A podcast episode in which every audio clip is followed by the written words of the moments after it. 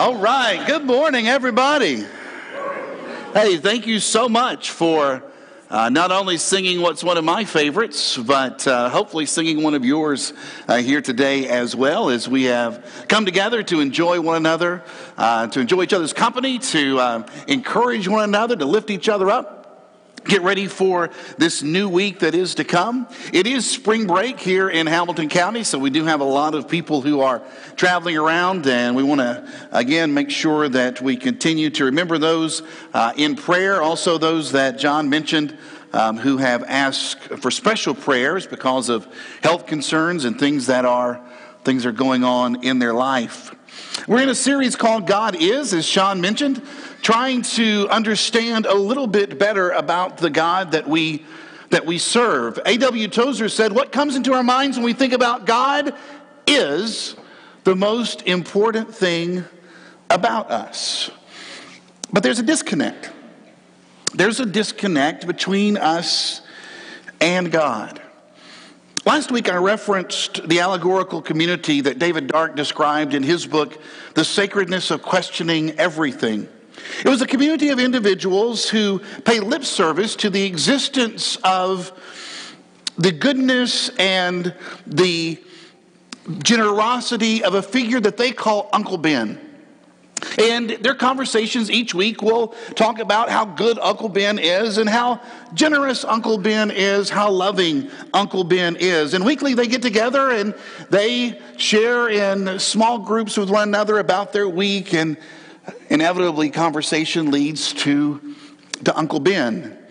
Near the end of their time together, they file downstairs. They sit in a large room facing a large furnace. In front stands a very large man with his back to the audience. And when he turns, this huge figure is filled with rage and he shouts at the congregants who are there. And he asks them if they believe that he is good and loving and worthy of praise. And they respond, Yes, Uncle Ben, we believe that you are good, that you are loving, and that you are worthy of praise. He reminds them that if they do not believe, that they'll be thrown into his fiery furnace forever. The large man then turns his back on the audience, and one by one, the people began to file out feeling that Uncle Ben has said all that there is to say to them for the week. And they go about their week trying to treat others kindly and, and still talk about the goodness of Uncle Ben. And Dark says that the people live in fear. They live in fear because the Uncle Ben that they profess is caring and is generous and is good and loving, they actually believe he is nothing of the sort. But they dare not voice their inner doubt. The God that they want and the God that they need is nothing like the man that they see that stands right in front of them each and every week, standing between them and the furnace. Can you relate? Is there such a disconnect between you and God? Now, we sound really good when we talk about God. We will say, God is, and we fill in the blank. God is love. God is good. God is great, God is real, all these things that we attribute to God. But when you listen to us, when you, when you listen to us speak, it does not always match the actions, the way in which we live. Because you listen to our words and we are so certain about who God is, but then you watch our lives and we express how fearful we are that we might be wrong. Because we say, God is good. And then we curse the darkness as soon as something bad happens, and we say, Why? We say, God is forgiving of everyone but me because I just don't think I can be forgiven. We say, God is wise. But then we decide to go and chart our own course and do our own thing and live our own life and make our own decisions. We say, God is love over and over and yet we feel as if we have to earn it because surely God's love isn't just given away free. You see, our doubts reveal what we really believe about God. We said last week, don't, don't tell me, don't tell me what you believe about God. Tell me your doubts. Tell me your doubts because that is where we truly get down to the truth to the, the heart of the matter. And those doubts, we said, could be huge boulders that stand in the way of our journey following after Christ. But they can also be little pebbles that get in our shoe, and they're just uncomfortable. And every once in a while, we have to stop and, and shake them out.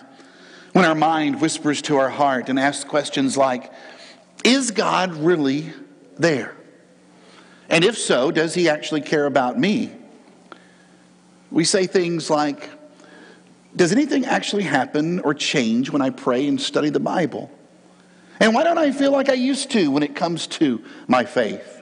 And if I really believe, then why do I have all of these doubts? What comes into our minds when we think about God is the most important thing about us. So we said that we would just spend some time over the next few weeks shining a light on our hidden fears about God answering this question God is. And so we're going to talk about our concerns as to whether or not God is patient, whether or not God is good, whether or not God is just, whether or not God is merciful, wise. We're going to give voice to our doubts so that we can step away from the duplicitous existence that currently terrifies us and I know that as we go through this, some of you even maybe thought it last week, you're like, I don't know if we can talk about these kind of things. I don't know if we should talk about these kind of things. And usually we say that because we're afraid. We're afraid that if we actually voice the doubts that we have about God, that somehow God will no longer love us, no longer care about us that we forfeit his grace. And so that's why last week we started right there with the idea can we come to God in our disbelief and still receive his mercy? And we learned that God is patient with our questions. So why don't we go and ask another big one this week? Sean's already alluded to it. The big one that's going to be on our plate is the idea is God actually good? It's an ancient question. It's one that's been asked from the very beginning. Adam and Eve asked it, or maybe we should say the serpent asked it for them. And their answer was no. We don't think God is actually that good. It's a question that would continue to be asked. Job would ask it in his pain and torment, and he would discover that the answer was beyond and too great of his understanding. David would ruminate over this whole idea, psalm after psalm after psalm. Jeremiah would ask it as he lamented, as he cried out over the desolation of the holy city of God. But maybe in all of Scripture, no one asked it more bluntly than an angry prophet that when I was growing up, I thought his name was Tobacco. I did. Did you know that you have a book in your Bible named Tobacco? It, it's in there. Just some people call it Habakkuk. That's, that's how some pronounce it. But as I was growing up, I don't know why, but it just stuck into my mind that there was this prophet named Tobacco, and there he was in the Bible. His name is Habakkuk, and it's hard to say without spitting on people. And no matter what you call him, you you have to be honest and say he was a very blunt individual who did not mind getting in the face of God. Here's how he opens his question How long, O Lord? How long must I call for help, but you do not listen? Those are his opening words. I mean, that's the way that he approaches God. How long? How long must I cry out to you violence, but you don't save? The pain that he sees around him is, is too great to ignore. The hatred and violence that, that he witnesses, that is being inflicted on one person after another, day after day, it is too long gone unchecked. And so his question is to God, Where are you? Are you not seeing what is going on? Why haven't you responded? And Habakkuk wants an answer. And maybe you want one too. On Friday, 50 people were gunned down in two separate Christchurch, New Zealand mosques. And people ask, Where was God? Last Sunday, 157 people were killed in the crash of Ethiopian Airlines Flight 302. And again, people wondered is God good? On March 3rd, 23 members of the small town of Beauregard, Alabama, including seven family members, were killed by an EF4 tornado with winds reaching 170 miles per hour. God doesn't care about Beauregard. On March 1st, our community mourned the death of one of our own, Officer Nicholas Scott Galinger. What about his life? Where was God? God, I want an answer. Where are you in the midst of pain and violence and hatred? How long, O oh Lord, must I call out for help, but you do not listen? You don't think that has been asked over this last month? You don't think that cry has gone out? And we're just talking about things that have happened over the last 17 days. I cry out to you violence. But you don't save. One day, two young children, a sister and brother, they were witnessing the cat and mouse game up close and personal because their family cat had cornered a rat in their garage. And the cat was just toying with this animal. And so the cat would grab the little rat, and hold it between its paws and then let it go and then chase it back down and hold it and, and let it go. The young girl who was watching was a first grader. She was an animal lover. And when she sees what's happening, she just loses it and she starts ch- chasing the cat. She chases the cat who's chasing the rat. And all the time, the boy, four years old, is watching his sister and he's watching the cat and he's watching the rat. This goes on for some time and Finally, the boy just sticks his hand in his pocket and he says, You know, it's just nature. It's just nature. To which his sister replied, It's easy for you to say because you're not the rat. And here's what I want to be careful of this morning I don't want you to see me as one who is here this morning, stuffing my hands in my pockets looking at the pain and suffering that is in this room and is in this world and telling you it's just nature. It's just nature. This is a sinful, fallen world, and bad things are going to happen. Now, understand that very much may be true and that might be right, but when you're the rat, it doesn't help very much. It doesn't help when you're the one that says, How long, O Lord, must I call out to you for help? God's response to Habakkuk might stun you if you've never read this prophet's writing. It's stunning and it's illogical.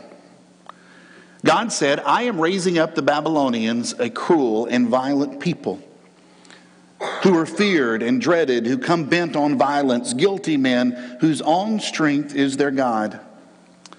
He says, I'm going to raise them up to execute my justice and punish the evil that has overtaken Israel. That was God's response to Habakkuk's prayer. That was God's response to him saying, How long? That was his response to him saying, There's violence everywhere and you're doing nothing. What are you going to do? And God says, I'm going to raise up an even worse people than you. And they're going to carry out my justice. And for Habakkuk, it's no answer at all. I mean, how could he? How dare he? Why would God, the Holy One, who he says, Your eyes are too pure to look on evil and you cannot tolerate wrong, why would God use the wicked to swallow up those who are more righteous? Here's Habakkuk's complaint, and it's rooted in this Habakkuk believes that God is betraying himself by using the Babylonians as his instrument of his purpose. By doing this, Habakkuk believes that God is actually violating his own character. He's mocking everything that he's taught us to believe about him his fairness and his justice, his mercy and his goodness. Habakkuk's like, how could God allow this? And it's the key question. How can a loving God, an all powerful God, allow such evil to exist, let alone flourish? And let's just be honest, some people just get stalled right there. Some people's lives just get stalled right there. Because you hurl your question skyward and you wait to see what God is going to say. And you wait. And you wait through the long nights and you wait through the gray mornings and nothing comes. And you wait some more until after many seasons, finally, maybe you just give up. Maybe that's what happens to one of your coworkers. Maybe it's happened to someone in your family. Maybe it's happened to individuals that you see on social media. They waited for an answer. And if any answer came, they felt it was illogical, that it didn't make sense, and they just gave up. I mean, after all, why Hitler and why Stalin? And why Charles Manson and Osama bin Laden? Why apartheid? Why genocide? Homicide? Why suicide? And all the Ides put together? Why so many villains that live in palaces? Why so many saints living in huts? Why cancer that we have to rally the people of God to pray for? Spina bifida, deafness, and blindness.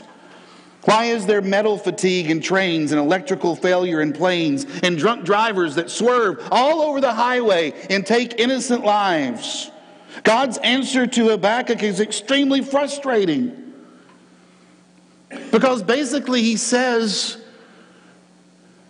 Trust me.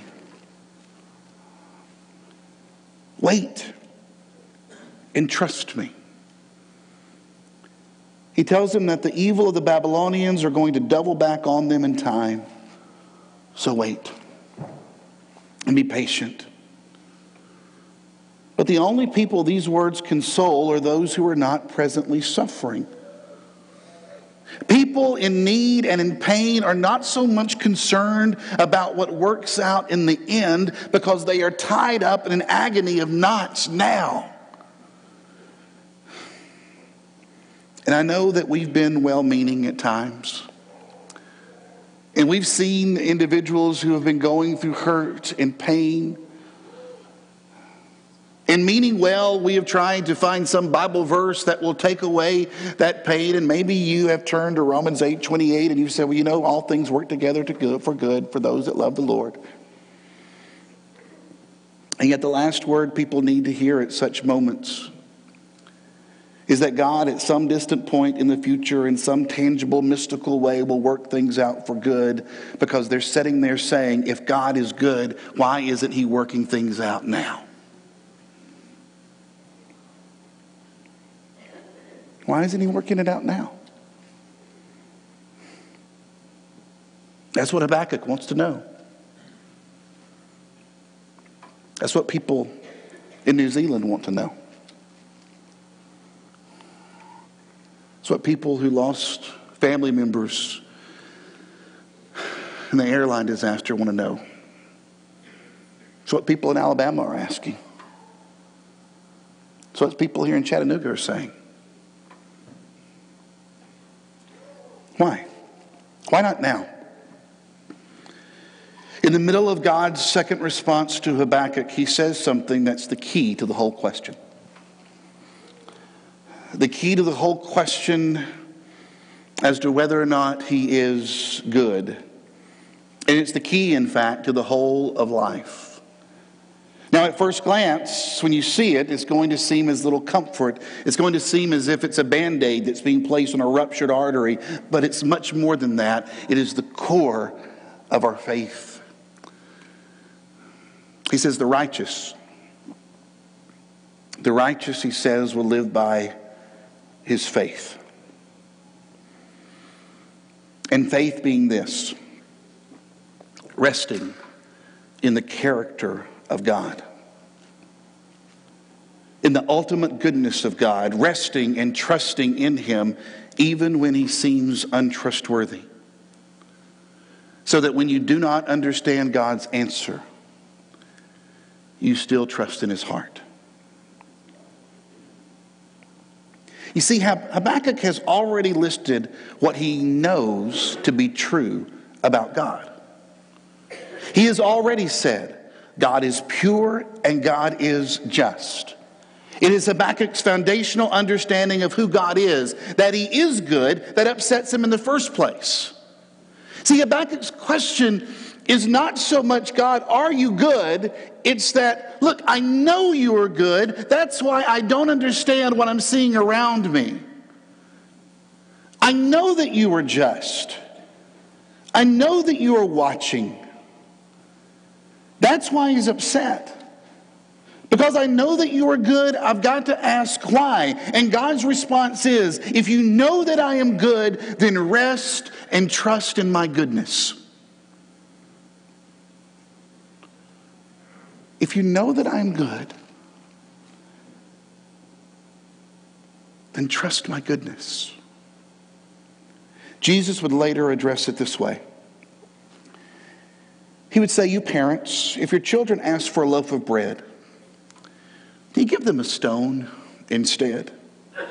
Or if they ask for a fish, do you give them a snake? Of course not. He says, So if you sinful people, know how to give good gifts to your children, how much more will your heavenly Father give good gifts to those who ask him? See, Jesus, he's going on the foundation that God is good. And because he is good, he says, then rest and trust in his goodness. Trust in it. Sleep there. He says, because you guys know how to do good things.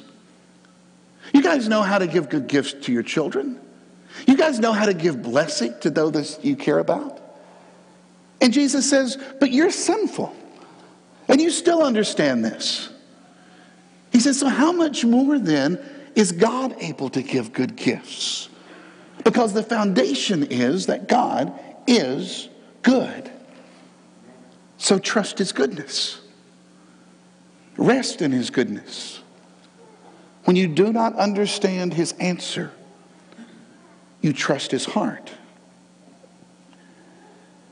So Habakkuk, knowing the pain and violence that is to come, knowing what is going to happen when the Babylonians and their hordes descend on the people of God, he chooses his final response and he pens a remarkable declaration of faith. And if you've never seen it, I hope that you'll find Habakkuk slash tobacco in your Old Testament. And I hope that you'll turn to the very last chapter and look at verse 17.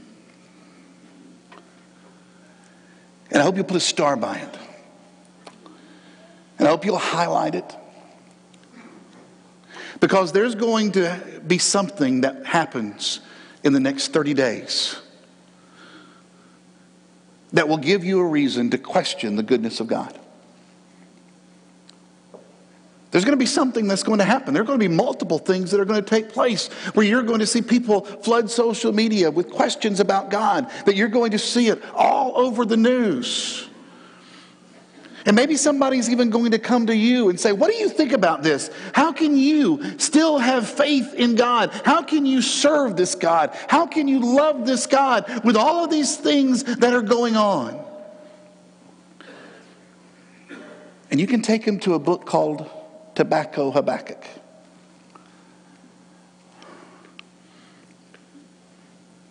And you can show them the choice that you have made because of your foundational belief that God is good. That even though you don't understand the answer all the time, you will trust his heart. And so you have chosen this declaration of faith. He wrote, Even though the fig trees have no blossoms, and there are no grapes on the vines, even though the olive crop fails, and the fields lie empty and barren, even though the flocks die in the fields and the cattle barns are empty, yet I will rejoice in the Lord. I will be joyful in the God of my salvation. The sovereign Lord is my strength. And so, hear me. I am not. I'm not here this morning with my hands in my pocket saying, it's no big deal. Live with it. Deal with it. What I am saying is, I know that God is good, and I will rest and trust in His goodness. And it's the spirit I believe that we need to have. That we will stand up and we will say with determination and with a spirit of defiance, The sovereign Lord is my strength. And listen, my financial future may be uncertain, but I know that God is good. And my relationship with my family may be going through some tough times, but I know that God is good. And my health may be on shaky ground, but I know that God is good.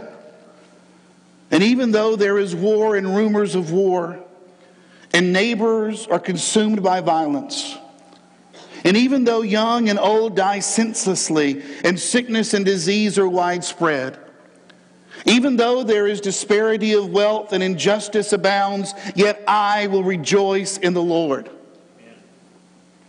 I'll be joyful in the God of my salvation because the sovereign Lord is my strength.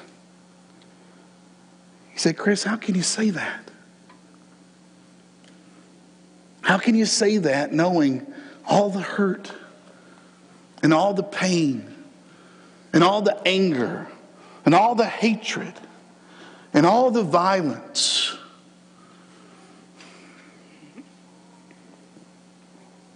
It's because I've seen all that. And I know that it is not good. But I trust in the words of Jesus that no one is good except God alone.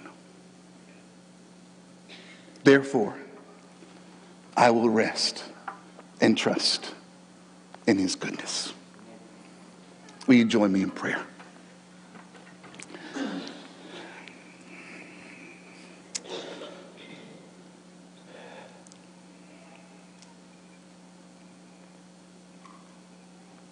Father, there are so many things that we do not understand.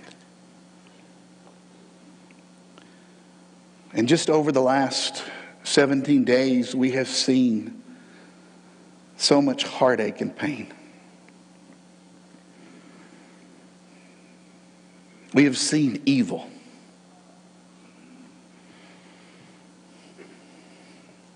And we have mourned and we have wept and we have become angry.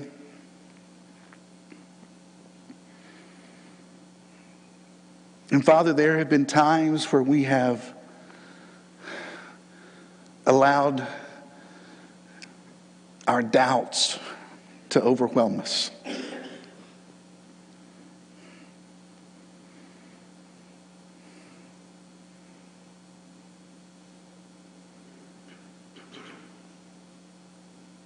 And so we come to you this morning confessing our belief and asking that you help our unbelief. We come to you this morning knowing in our souls that you are good, but confessing that we do not always understand the answers that we see.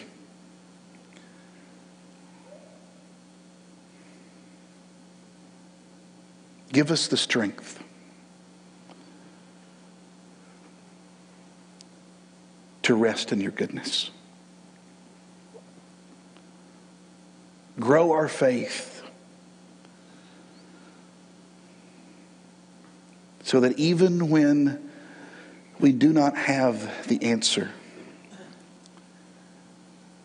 that we know that we can trust in your character. Oh, Father, we see so many declarations of your goodness around us. So many things that remind us of how you, you care for your creation. So many things that remind us how you weep over the sin that is present.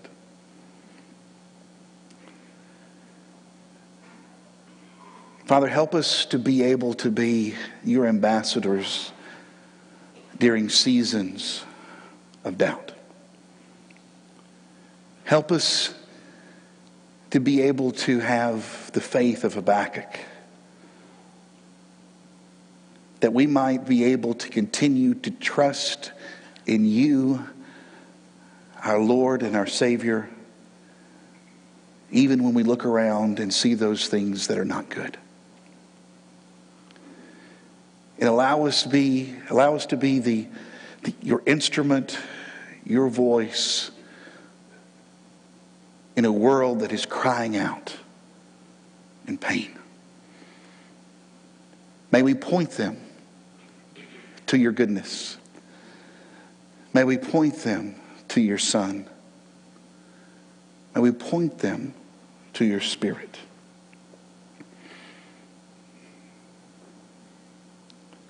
Thank you for allowing us in our doubts to reach out to you. And thank you for strengthening us and holding us close during those moments where it seems like everything is falling apart around us. Father, we know that you are working. And Father, we do know that there is coming a day when all evil will cease that all tears will be dried, that all the pain will be removed,